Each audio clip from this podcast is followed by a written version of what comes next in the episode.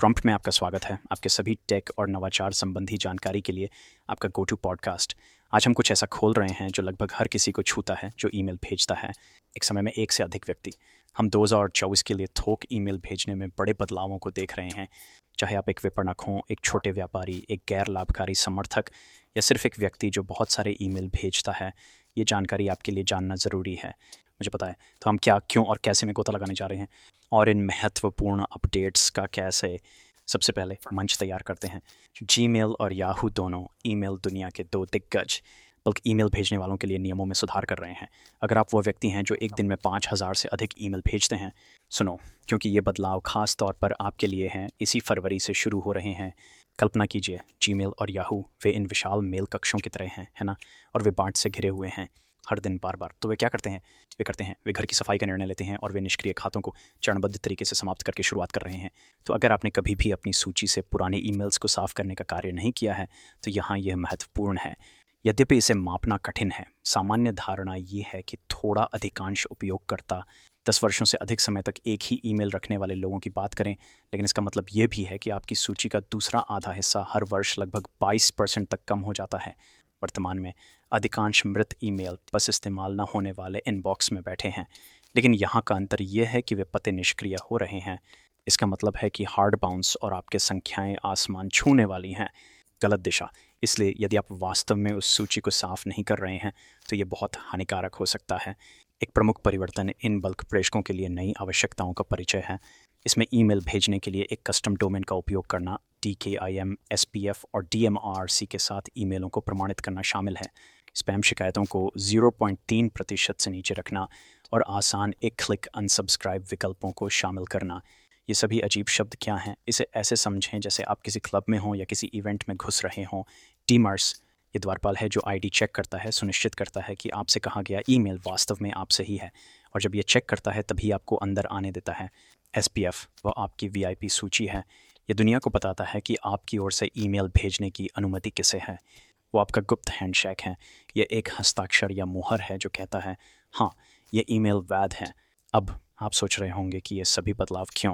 सरल उत्तर है स्पैम से लड़ने और ईमेल डिलीवरेबिलिटी को बेहतर बनाने के लिए। ये परिवर्तन सिर्फ़ मनमाने नियम नहीं है। ये जीमेल और याहू द्वारा अपने उपयोगकर्ताओं की सुरक्षा और ब्रांड की अखंडता को बनाए रखने का सोच समझकर किया गया प्रयास है। आइए समझते हैं कि यह आपके लिए क्या मायने रखता है। अगर आप एक थोक ईमेल भेजने वाले हैं तो एक मुफ़्त ईमेल डोमेन के बजाय अपने स्वयं के कस्टम डोमेन का उपयोग करना शुरू करने का समय आ गया है, जैसे जी मेल डॉट कॉम ये परिवर्तन महत्वपूर्ण है, क्योंकि फरवरी 2024 आते ही या थोक भेजना एक मुफ़्त डोमेन जैसे जीमेल से सीधे स्पैम फोल्डर में जाएगा। आगे अचूम से ईमेल्स का प्रमाणीकरण करने की आवश्यकता होगी। ये तकनीकी लग सकता है, लेकिन ये सभी के बारे में पुष्टि करने के लिए है, जो साबित करता है कि एक ईमेल वास्तव में आपसे आया है, जो स्पैम और फिशिंग प्रयासों को रोकने में मदद करता है। जैसे कि मैंने उल्लेख किया था प्रमाणीकरण तरीके। ये आपके नए सबसे अच्छे दोस्त हैं यहाँ। वे भयानक रूप से जटिल लग सकते हैं, लेकिन लेकिन इतने कठिन नहीं हैं जितना कि प्रबंधित करना। हालाँकि ये जानना महत्वपूर्ण है कि जबकि अपडेट करना मुश्किल नहीं है। इन्हें गलत तरीके से करने के परिणाम बहुत बड़े हो सकते हैं। स्पैम शिकायत दर एक और महत्वपूर्ण ध्यान केंद्र है। जीमेल और याहू इस दर को शून्य दशमलव तीन प्रतिशत से नीचे चाहते हैं। इसका मतलब है कि आपको पहले से कहीं अधिक नज़र रखनी होगी कि कितनी बार आपके ईमेल को स्पैम के रूप में चिन्हित किया गया है और अपने सामग्री को तदनुसार समायोजित करें। अंत में एक क्लिक अनसब्सक्राइब तंत्र ये सब उपयोगकर्ता अनुभव के बारे में है। फरवरी 2024 तक आपके ईमेल्स को प्राप्तकर्ताओं को आसानी से अनसब्सक्राइब करने की अनुमति देनी चाहिए, जिससे उन्हें वह क्या प्राप्त करते हैं इस पर अधिक नियंत्रण मिले।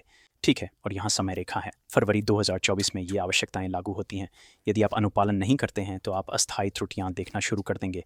अपने ईमेलों के एक छोटे प्रतिशत पर अप्रैल 2024 तक जो ईमेल अनुपालन नहीं करेंगे, वे सीधे अस्वीकार किए जाएँगे। और यह प्रतिशत समय के साथ बढ़ेगा। ठीक है तो यहाँ क्या समझने की बात है? ये बदलाव सिर्फ़ बड़े खिलाड़ियों के लिए नहीं है। ये ईमेल परिदृश्य में एक व्यापक बदलाव का संकेत है।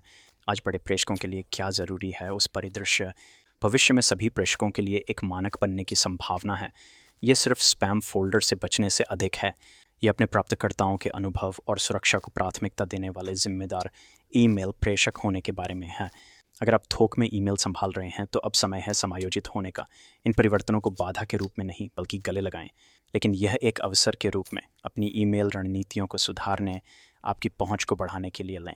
अपने दर्शकों के साथ अधिक अर्थपूर्ण संबंध बनाएँ। लेकिन आइए वास्तविक हों, ये सामग्री डराने वाली हो सकती है। ये तकनीकी है और इसे सही पाना आसान नहीं है है ना? ये बहुत महत्वपूर्ण है। अगर आप थोड़ा खोए हुए महसूस कर रहे हैं तो मेरी टीम और मैं मदद कर सकते हैं।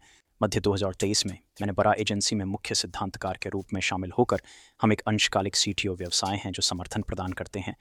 इस तरह की जटिल चीज़ें आपके साथ। यदि आपको कुछ मार्गदर्शन, एक रणनीति की आवश्यकता है या बस ये करने की ज़रूरत है तो संपर्क करें। इंस्टाग्राम या लिंकड पर कॉज हैकर पर मुझे एक टीएम भेजें। हमने आपको कवर किया हुआ है। संभाल लिया गया है। द प्रॉम्प्ट में ट्यून इन करने के लिए धन्यवाद। हम तकनीक में साथ मिलकर गोता लगाने के लिए यहाँ हैं। अगर आपके पास कोई सवाल है या आप एआई और तकनीकी नवाचार की दुनिया में गहराई से उतरना चाहते हैं तो अजनबी न बने। अगली बार तक अपनी तकनीकी पर ऊपर रहकर सीमाओं को आगे बढ़ाते रहें और जिज्ञासु बने रहें।